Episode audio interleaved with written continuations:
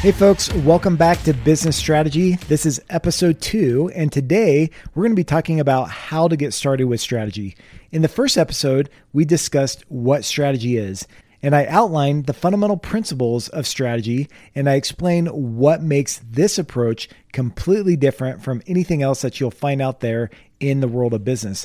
The reason why it's different, remember, is because I believe value is created at the intersection of strategy and finance. If you don't have those two functions married together, then all you have is some marketing plan full of platitudes or just a to-do list. If you're all about finance, then basically you're trying to drive value through a budget, and that doesn't work either. So at the intersection of strategy and finance, that's where real value is driven. And that's why I'm so passionate about strategy, because remember, when you can drive value within an organization, it impacts so many people's lives.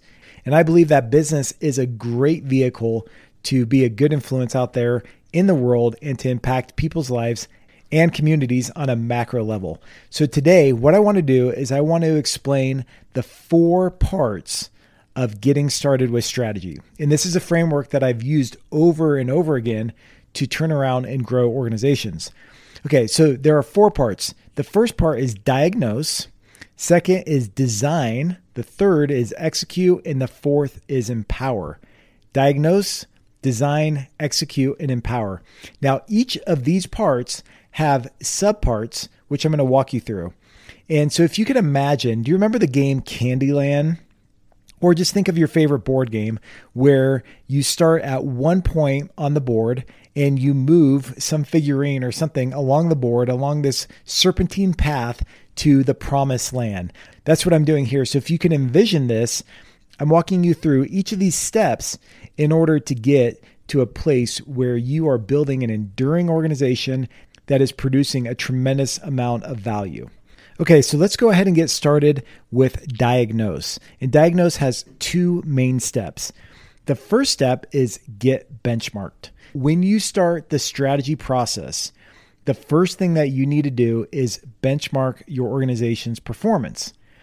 So what do I mean by that? Well, what I mean is that you need to look at your organization's financial performance. We'll focus on that. There's other operational metrics that you can use as well.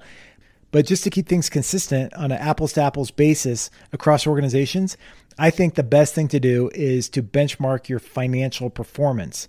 So you're going to want to look at your income statement, the balance sheet, and the statement of cash flows. Now, when it comes to benchmarking your organization, there are 5 main categories that I want you to focus on. The first one is liquidity. Second is margin. Third is growth. Fourth is leverage. And fifth is asset management. Now, I'm going to share with you a few examples of different metrics or ratios that you can use in order to get started. But by no means is this a comprehensive list. Also, if you're listening to this podcast and you're driving around or maybe you're exercising, you're at the gym. I know a lot of audience members reach out to me and they say, I love your podcast. I listen to it every day when I work out. I imagine you're not walking around the gym with a piece of paper and a pen. So that's why you'll want to download the Boosting Your Financial IQ app. It's a free app that you could download from the Apple or Google Play Store. And within that app, I'll continue to upload different resources that you can come back to and reference. Now, I'm not going to have every single thing in there, but I did get some feedback from the audience asking me to provide some of this stuff in writing, and I'll continue to do that. I'll either put it in the episode description or I'll put it in the app as separate resources. That's my promise for you, is just to continue to provide these resources in different formats. But for now, I'm just going to go ahead and list this stuff out. So if you need to, come back to this part of the podcast and you can write this stuff down when you're in a setting that enables you to do that. So I know that it's hard to follow along with some of these things when I'm spitting them out really quickly, but at least you know they're here in the podcast and you could go back, replay it, and write it down for yourself. Okay, so let's go through the 5 things in a little bit more detail. So number one, in the liquidity section, some ratios may include cash flow from operations divided by current liabilities. You could look at the current ratio, days of cash, and some type of EBITDA coverage. You could do EBITDA, EBITDAR coverage, EBIT, EBITDA coverage, taking out depreciation. So there are a lot of different metrics there, but you want to examine your liquidity and then you want to compare yourself to peers. That's the whole point of benchmarking, is looking at your financial performance compared to other peers in your industry or peers that are the same size as your organization. The next section is margin. So in order to evaluate your margin, you can look at your EBITDA margin. You can look at fixed cost to sales, your gross margin, net income margin, or your cash profitability. Moving on to growth. I like evaluating your change in revenue, your reinvestment rate, your change in net income. You could look at your net operating profit after tax, the growth year over year, and you could also look at your free cash flow growth. So those five things will help you to understand what your growth performance has been like in that section of your business. The next category is leverage. Some ratios that I like for leverage include long-term debt to asset ratio, debt to equity ratio, debt service coverage, and then debt to EBITDA or debt to EBITDA, taking out depreciation, or debt plus leases to EBITDAR. Any or all of those metrics are a great way to measure leverage. And then the last section is your asset management, your return on assets, your cash conversion cycle, your accounts receivable, less sales. Any of those items will help you to understand how well you're performing with asset management. So those are the five areas that you could focus on to get benchmarked: liquidity, margin, growth, leverage, and asset management. Now, feel free to add other metrics in there. Like I said, this is not a comprehensive list. This is just a starting point for you and your organization. And then depending on your industry, there may be other metrics or key performance indicators that you use or that are available to help you get benchmarked. But the idea here is, before you get going with your strategy, the first step is to benchmark your performance and to understand how your organization is competing compared to your peers. Now, you may be sitting here thinking to yourself, well, Steve, that's great, but number one, I don't have access to this data, so how the heck do I do it? Or number two, maybe you don't have access internally because your business hasn't been established for a long enough period for you to have this data. Or number three, you may say, look, we don't have any competitors to benchmark ourselves against because we are so unique. We're a different business model. Nothing else relates. So let me address each of those. Number one, there are a lot of resources online that will give you access to industry data or just financial data of similar sized companies. Now, sometimes you have to pay for this data. Otherwise, you could just find generic information out there. So that's one way to do it. Maybe you have a mentor or other peers or other competitors that are friendly in the marketplace that will share information with you, or at least some type of range. But whatever you do, try to benchmark yourself against the competitor. And here's a quick caveat on that. I would say benchmark yourself against your competitive set. And these are companies that are your true rivals. So if you're a beverage company, don't benchmark yourself against Coca-Cola if you're just starting out. Obviously, their numbers are going to be totally different from yours. Now, sure, you can use some metrics just to gauge where you're at from that perspective. However, you're not going to want to compare yourself to a competitor that is in a totally different league than you. So I say benchmark yourself to your competitive set. What if you're just in the early stages of your business? Or what if your accounting system is just a mess and you can't even pull this data? That's fine. Okay, but start somewhere. Even if you can't measure all those five areas that I talked about, liquidity, margin, growth, leverage, asset management, maybe all you could do is measure your growth.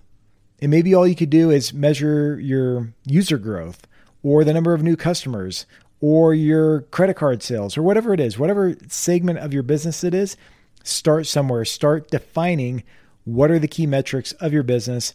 You'll start measuring it, collecting data, and then you could benchmark yourself over time to those organizations. Number three, if you say to yourself, well, look, Steve, we're in a totally different area and there's no companies that do anything similar to us. I'd say, okay, fair. I always think there are competitors. Maybe early on there aren't, but then I would try to compare yourself to similar sized companies and just try to find companies in a competitive set that make sense. So even if you're not selling the same products and services, at least try to find companies that are comparable in some regards. Okay, so that's the first step of the diagnose journey, is getting benchmarked. The second step is measuring your performance and health. Okay, so to measure your performance and health, you're going to want to use a comprehensive tool that will allow you to evaluate all parts of your business. Okay, and then including benchmarks is also a great part of this step as well. So in the first step, get benchmarked, you're measuring the financial performance of the organization. When I say measure your performance and health, there are a lot of different areas beyond just the financial side of your company. So for example, at Coltivar, we use software called Mative, and this is our proprietary software that we use with companies. And within this software, we have a tool called the PHS, the Performance Health Score. So I'm just going to walk you through the categories that we use to measure, just so you understand what areas you should be measuring for yourself. If you want access to this Performance and Health Score tool, just reach out to me. You can email me at contact@coltivar.com, and I'll set you up with this for free just because you're listening. But this is a great tool, and how it works is you send out this assessment to everybody in the organization or whoever you want to send it out in the organization. I think the more people who take it, the better. It'll ask them a series of questions. We have built-in algorithms within this assessment so you can really understand what people are thinking and gauge the true performance of your organization. Once these assessments are taken, automatically all these results are compiled together, and then it shoots out a score in these different areas that I'm going to walk you through. And this is a great tool because it's a visual. You can see how you score in each of these areas. I'm not going to walk through every single detailed area, but there are a lot of different touch points, and you'll be able to identify very quickly where the problems exist within your organization. And this is helpful before you get into the designing phase of strategy. Otherwise, you're just walking into this blindly and you thinking you need a strategy in this area of your business. But the reality is that you're suffering or you're underperforming in an area that is really hurting your organization, but you may not even know about it. Okay, so this PHS, like I said, you can use this tool for free. Just reach out, contact@coltivar.com. I'll do a demo, set you up, put you on it for free. No obligation, no gimmicks, no high pressure sales thing. There's nothing.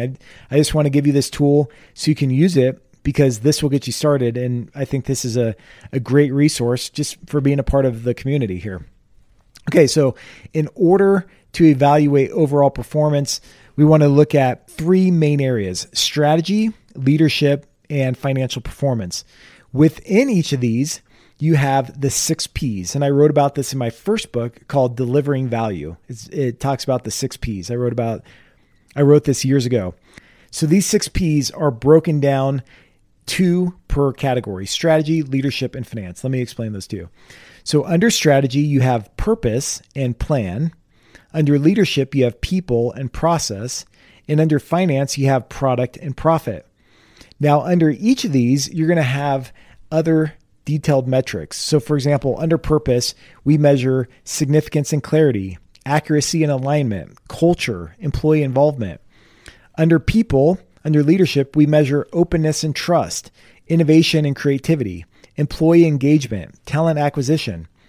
Under process, we measure technology and automation, the customer experience, and so on and so forth. So as you can see, there are all these different touch points within the PHS, but it'll give you a score, and then it'll show you where you stack up against competitors so you can pinpoint exactly where you need to focus your strategy efforts.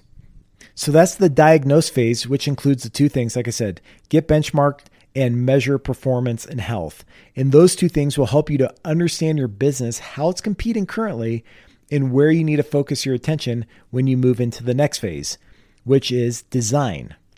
Okay, so the first step in the design phase is learning the strategy model. This is important because you want to learn the process for designing and implementing a strategy. And in order for you to be successful with your strategy within your organization, you have to teach the key people how to use the strategy model. So it involves education as step one. You have to understand how strategy works, what the model is, what the framework is, the fundamental principles of strategy, like I explained in the first episode, but in a lot more detail. When you learn the strategy model and you align everybody on one approach, then you start moving really fast. But that's the first step, learning the strategy model. So that includes some training. That includes getting people to listen to this podcast within your organization so everybody gets aligned on the approach. Or it may involve reading a book You can read my book, Outsizing. Okay, that's a cheap and easy way to get caught up to speed on my approach to strategy. You can read other books. Okay, I'm not just advocating my stuff. There are a lot of other great strategy books out there, but whatever approach you follow, you have to learn the strategy model, learn the approach, learn the framework so you get everybody aligned. Otherwise, what I see is that organizations, they get together and leaders are coming from different backgrounds, different companies, different schools, and they all have a different approach to strategy. Then it's just going to get super sloppy. I remember when I was 16 years old, it was really cool to like tint the windows on your car, put some rims on it, put those big subwoofers in the back, and you just had all these like gizmos and gadgets attached to your car. You know, it's ridiculous. I mean, I thought it was so cool, but in fact, it's like super cheesy. So don't be like that. Don't be like the car going down the road with like that muffler, the tinted windows, the bling bling going off your rims, all this stuff, like all these gizmos and gadgets like popping off your car and, you know, it looks all like ghetto and stuff. So instead, learn a framework, learn approach, align everybody on one way to do it, and then move forward to the next step, which is creating the structure. Structure is so critical. I'm a huge advocate of structure. Anytime I'm working with organizations, I always say, if you have a bad structure, the structure will always win.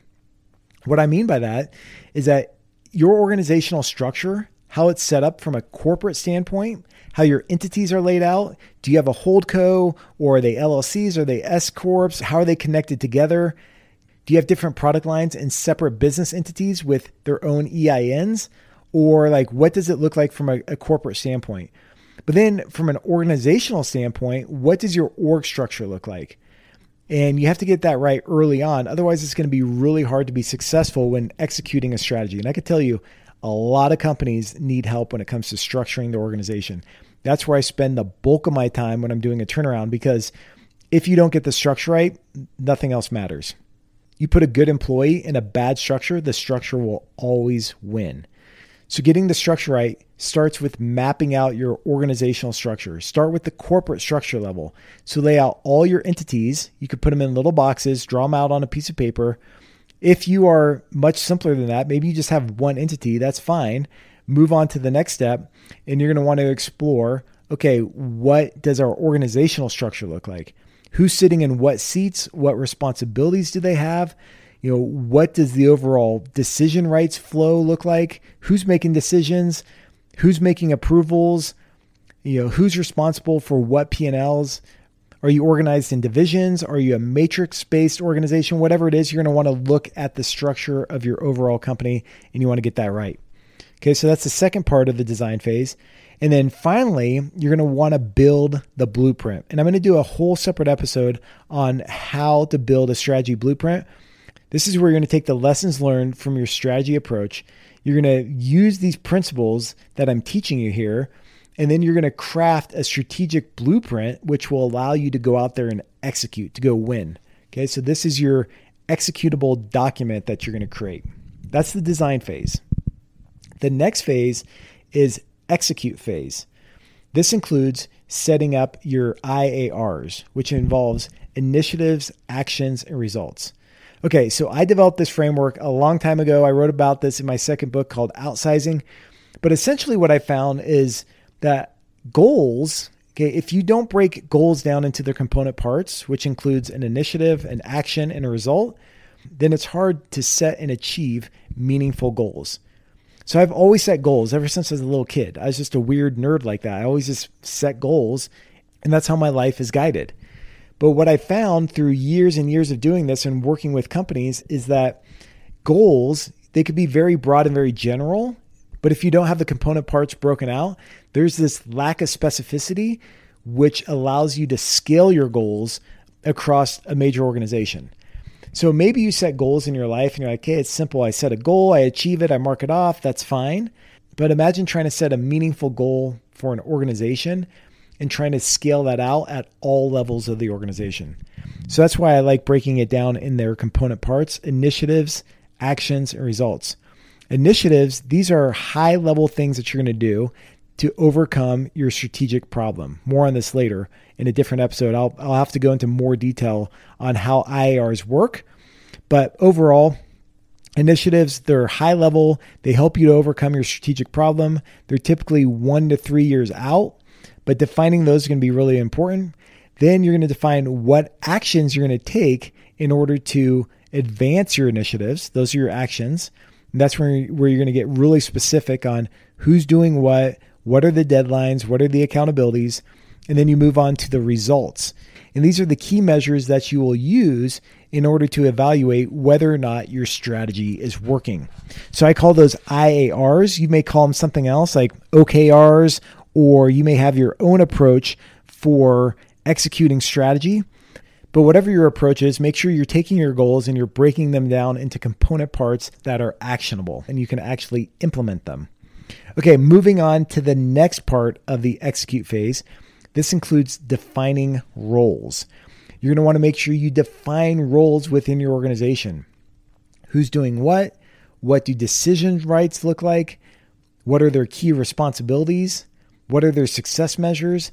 But everybody needs to understand exactly what their role is within an organization. This is a big downfall of the execute phase in what I see within organizations.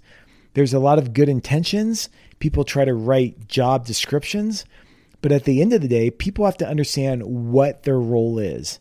And I believe that job descriptions aren't sufficient. Because here's the deal. Job descriptions are great when you're hiring employees, but when it comes to talent management, they're not enough. And I see organizations, they take a job description, they'll list out a bunch of things, and then they may include a bullet point at the end that says, and all other responsibilities that are related to your job or that are assigned to you. And that's just a catch-all phrase. So what I found is that when I was a CFO, I had multiple controllers reporting to me. And I would get frustrated with them sometimes because I'm like, oh my gosh, you're working so hard, but you're missing this. You're missing the whole point of that. Or you're not producing the financial statements in time or in a manner which allows our business unit leaders to go out there and execute well. What I realized is that was my fault. They're great controllers. They did an excellent job, but it was my poor leadership. And it goes back to a lack of specificity. That's when I realized that a big part of defining roles is also defining success measures. But I went back to my controllers and said, here are the 5 ways that I'm going to measure success with your role. And that really helped them, and that provided the clarity that they needed in order to thrive in their position. Also, the decision rights. I had to outline, okay, what things can you make decisions on your own? Which items require authority? And once again, that clarity helped them as well. So they understood what their swim lane was, and they felt this sense of autonomy to go out there and just execute in their role. So defining roles is the second part of the execute phase. And then the last part is leading meetings. So you want to have a process where you're reviewing your strategy and your financial performance every single month. Every single month, you're meeting with key leaders within your organization. This may include P&L leaders, your CEO, your executive team, people from FinOps, and whoever else you may choose to be in these meetings. But the key is to have a consistent process where every single month you're meeting to review your strategy, look at your financial performance by evaluating the income statement, the balance sheet, and the statement of cash flows, and then making adjustments and using your financials as that report card to determine what's working and what's not. So those meetings are a critical part of the execute phase. Too many companies, they'll spend all this time up front diagnosing their business, designing the strategy. And then when it comes to execution, they push those meetings off. They say they're too busy, whatever it may be. And the next thing you know, they're not executing well because there's not a system to build, measure, and learn. The last phase is the empower phase.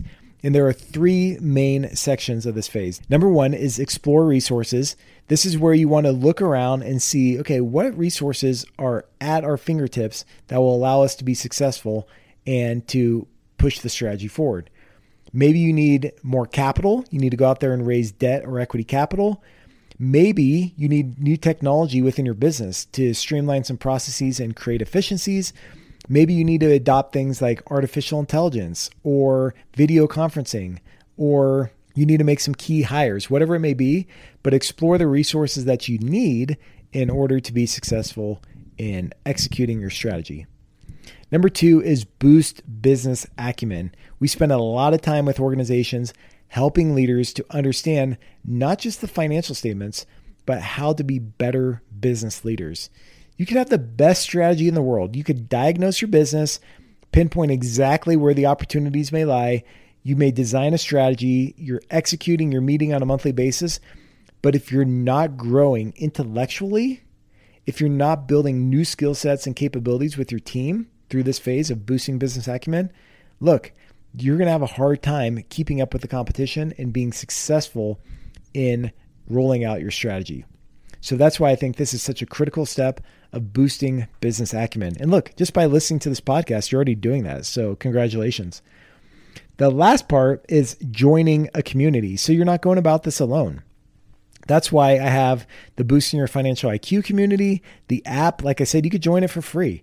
You know, all this stuff I'm just trying to help you out with. You have the PHS. I'll give that to you for free. Sign up for the app. You could get that for free. All these resources are for you. This podcast is for you. I want to help you be successful. So joining a community, whether it's with me or maybe you don't like me or you don't like my podcast or you think, oh, whatever, this is way too self-promotional, whatever, I'm not trying to promote anything. Whatever it is, just join a group of people that are like-minded and that have the same ambitions as you so you feel supported as you go out there and execute. Because look, you're going to create a strategy. You're going to execute. Things may be going well, but inevitably things are going to be bad sometimes. And I have dark days in business. And that's why I have my own community too of just like-minded peers that I could call up at any point in the day. You know, just a couple of weeks ago, I was struggling with something and I was able to reach out to some of my friends and I consider them my tight-knit community.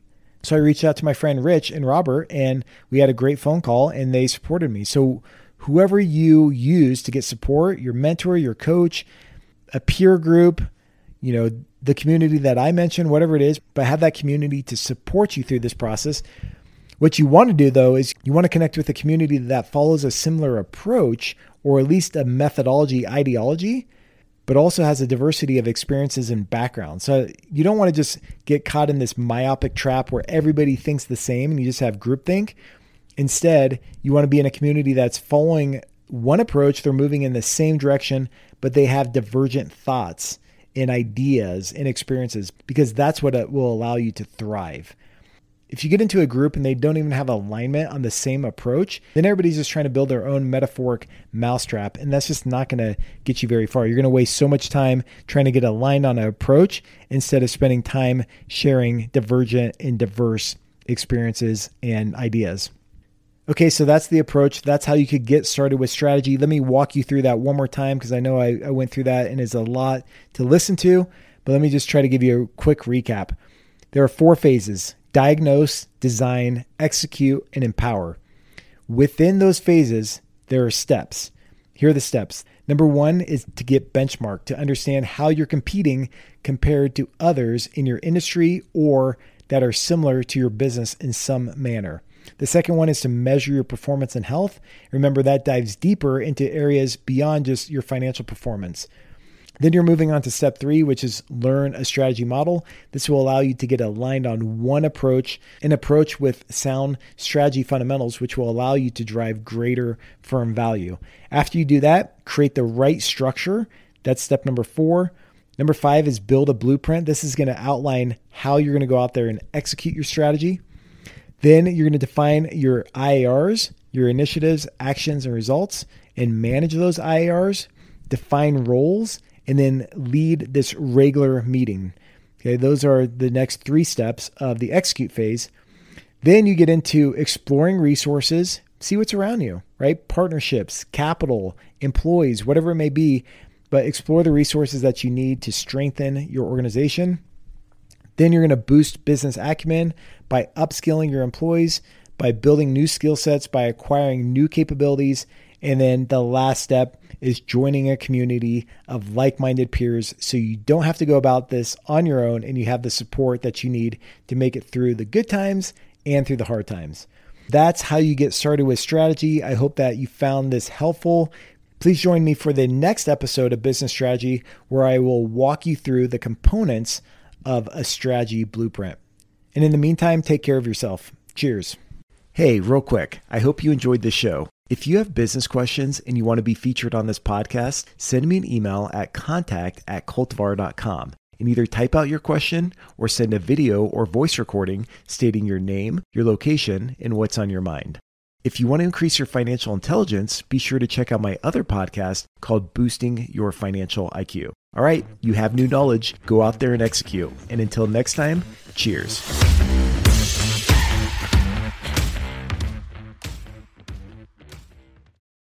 Hey, real quick, I hope you enjoyed this show. If you have business questions and you want to be featured on this podcast, send me an email at contact@coltivar.com and either type out your question or send a video or voice recording stating your name, your location, and what's on your mind.